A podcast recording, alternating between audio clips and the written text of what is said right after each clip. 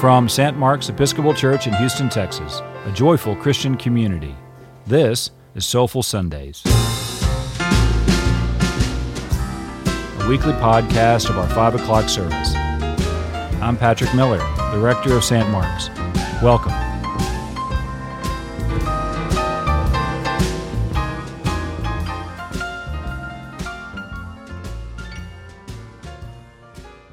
The Holy Gospel our Lord Jesus Christ according to Matthew.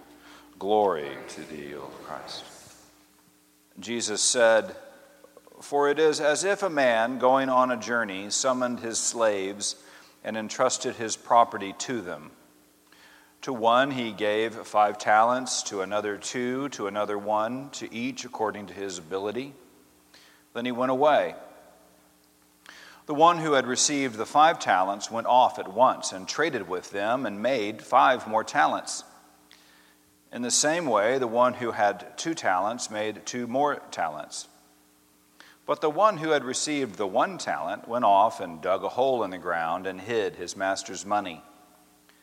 After a long time, the master of those slaves came and settled accounts with them. Then the one who had received the five talents came forward bringing five more talents, saying, Master, you handed over to me five talents, and see, I have made five more talents. His master said to him, Well done, good and trustworthy slave. You have been trustworthy in a few things. I will put you in charge of many things. Enter into the joy of your master. And the one with the two talents also came forward, saying, Master, you handed over to me two talents, and see, I have made two more talents. And his master said to him, Well done, good and trustworthy slave. You have been trustworthy in a few things. I will put you in charge of many things. Enter into the joy of your master. Then the one who had received the one talent also came forward, saying, Master, I knew that you were a harsh man, reaping where you did not sow, and gathering where you did not scatter seed. So I was afraid. And I went and hid your talent in the ground. Here, you have what is yours. But his master replied, You wicked and lazy slave. You knew, did you, that I reap where I did not sow and gather where I did not scatter? Then you ought to have invested my money with the bankers, and on my return I would have received what was my own with interest. So take the talent from him and give it to the one with the ten talents. For to all those who have, more will be given and they will have an abundance. But from those who have nothing, even what they have will be taken away. As for this worthless slave, throw him into the outer darkness, where there will be weeping and gnashing of teeth. The gospel of the Lord. Praise to you, Lord Christ. In the name of the Father, and the Son, and the Holy Spirit. Amen. Please be seated.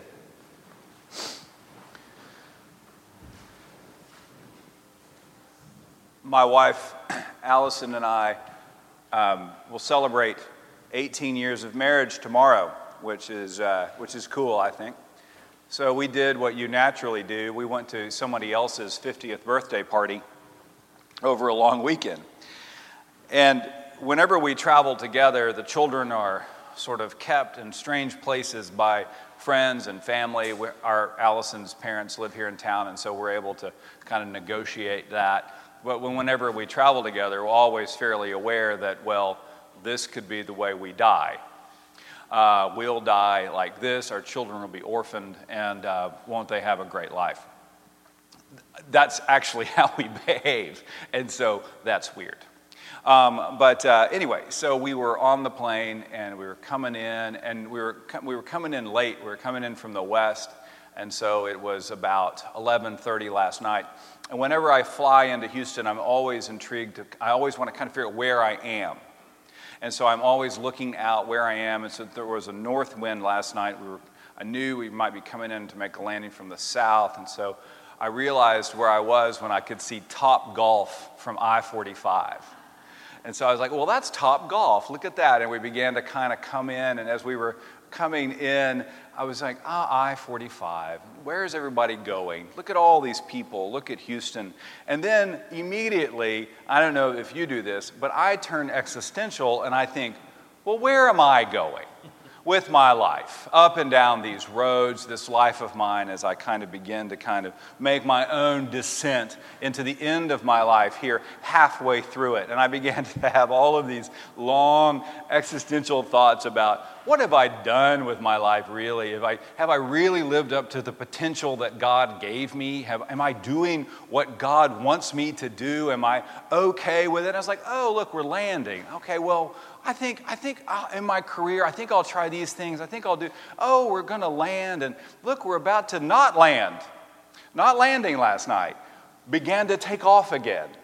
We, we came into Hobby, and I could see that we were about to land. And here's where the part where I go, oh, that was a nice soft landing. And the jet took off again. And I thought, here's how we die. Here's how we die. And here we go. I do not need to go see downtown Houston. Don't need to see a shot of that. Don't need to bank to the right. Go over to Top Golf. I kept waiting for, ladies and gentlemen, there has been a problem with engines one, two, three, four, and five. Uh, the wings are falling off, and we hope you had a good life, Patrick. And I began to immediately go to when the police arrive, they're going to wake up Henry. He's going to be alone in our house. Catherine's with the grandparents. They're going to be orphaned. Is our life insurance? Our life insurance is good. I went to this completely neurotic place as we banked back around. There's Top Golf. And then we nice and gently landed, and the plane taxied, and everyone applauded. And the flight attendant said, Second time is the charm. And and so as I was, as we got off the plane, and I was, I was like, oh man, it's a work night, and we've got to preach tomorrow, and what are we going to do tomorrow for a sermon? Oh, it's the parable of the talents. Oh, that's an awful parable. I really don't like it. There's so many different directions you can go when interpreting this parable. So, which direction should we go? And then I went and doing the early morning research on the parable and what the parable means, and where we were was in Las Vegas. And what a talent is, to remind you, is 15 years worth of salary of a day laborer in antiquity. One talent equaled 15 years worth of work, which means that the man who got five got 75 years worth of salary to do with as he pleased. The other got 30. Then I got curious and I Googled life expectancy in antiquity. The average lifespan for people in Jesus' time was 50. So the man was given 75 years worth of salary with a life that he would only live to be 50 years old. So the parable is about money 50 years worth of sal- 75 years worth of salary, 30 years worth of salary, 15 years worth of salary. And it's not even their money, it's somebody else's money that they're given. And it's an old parable. It goes all the way back to what they call the Q source. So it goes predates Matthew's being written down, Mark being written down. It's, it's a saying of Jesus. And that each time that it was brought into one of the Gospels, into either Matthew or to Luke, it, it, it's given some flavor. Because Matthew is worried about the end times, the end of the end of the age when Jesus comes back. So he spins it, and it's got that little bit of what are you going to do when the master comes home? What are you going to do with the master's money? How's that going to be? And so we know the story, right? You'd heard, I just told it to you. And well, I, I, uh, made, I made five more. I made actually 150 years worth of salary from 75 years worth of salary. Not crazy? Here. I made 60 years worth. The other one, buried his in the ground. Now, another bit about this is a talent weighs about as much as that piano. That times five. But that's what a talent's, that's the size. And so you have this poor guy who's afraid. The Greek word is phobia. He is afraid and he buries it He drags it, digs a hole. It took him a day just to bury a, big, a hole big enough to bury a talent that size. So, anyway, hold that thought when I tell you. So, I'm sitting at Blackjack in Las Vegas, and I'm learning how to play Blackjack again. Uh, and I'm learning stuff. And the dealer, at one point, I said, Well, what do I do here?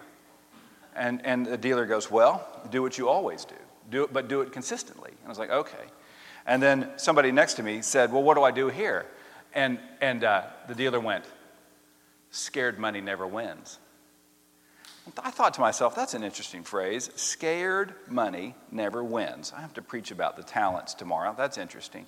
Scared money never wins. Now, is that, is that a shame statement to get us to all bet more?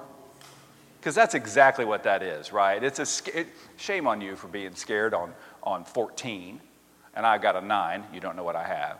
But scared money never wins. But the more I thought about it, it kind of fits with this parable. Scared money doesn't win. He buried it. He didn't try at all, not even with the bankers. He didn't do anything. He just dumped it in the ground. Now, here's a place where you can, you all have to kind of go on your own. Because the parable is so frustrating because it doesn't end up nice and neat. If you'll remember a few uh, weeks back, we told you a parable about a master who had a slave that owed him a great debt and he forgave the debt. So we have a good master who forgives us our problems, but in this case, we don't. In this case, we have a master who's like, You didn't do anything with it. Get away from me. Go to the outer darkness where there's weeping and gnashing of teeth. And every time I read that parable, just like every time I fly into Houston, I think, I'm that slave. I bury my money and my talent. I bury it. I don't invest it. I'm not risky. I'm scared money. Every time. Every time I read this parable, I think, well, I'm not the top investor. I'm not that one. I'm not, I'm not even the. What am I doing with my life? I'm just burying it. It was given to me by the master. What am I doing with it? Scared money never wins.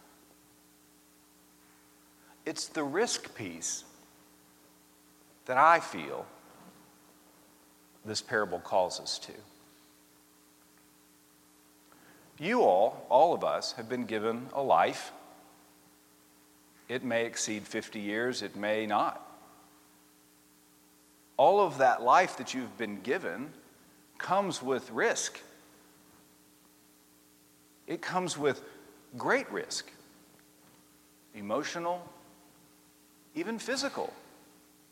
We willingly put ourselves into little tubes that fly at 600 miles an hour and go up in the air.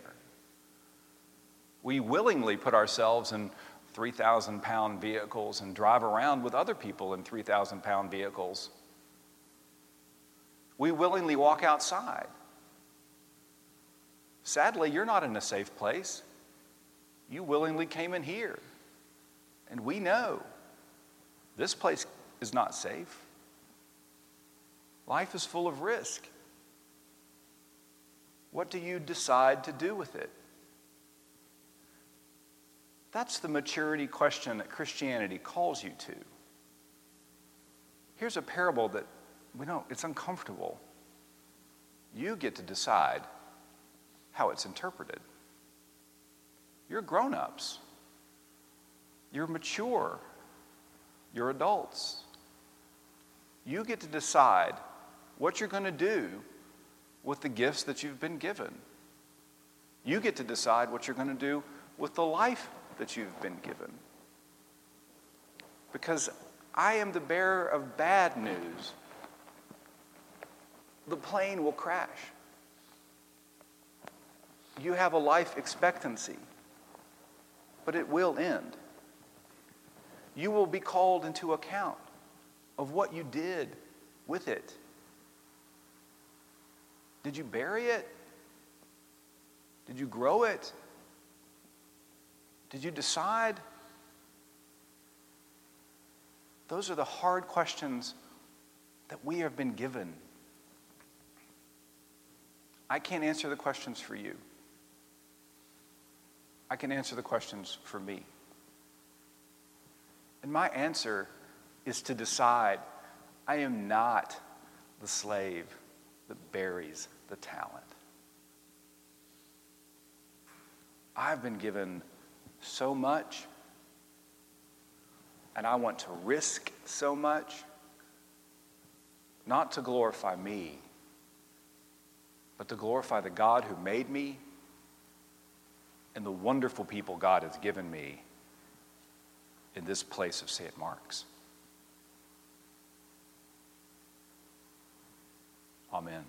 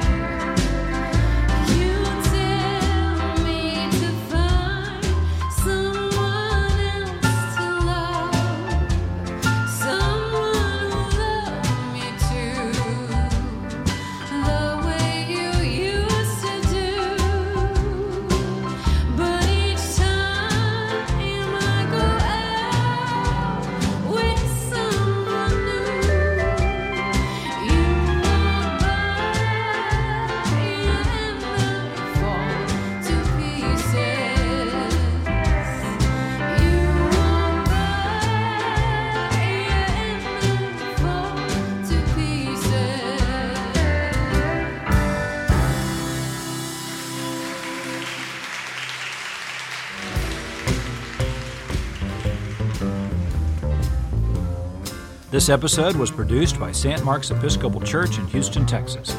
Special thanks to our band, led by Cameron Deason Hammond, and featuring Jeremy Nuncio, Asher Pudlow, and Andrew Gordon.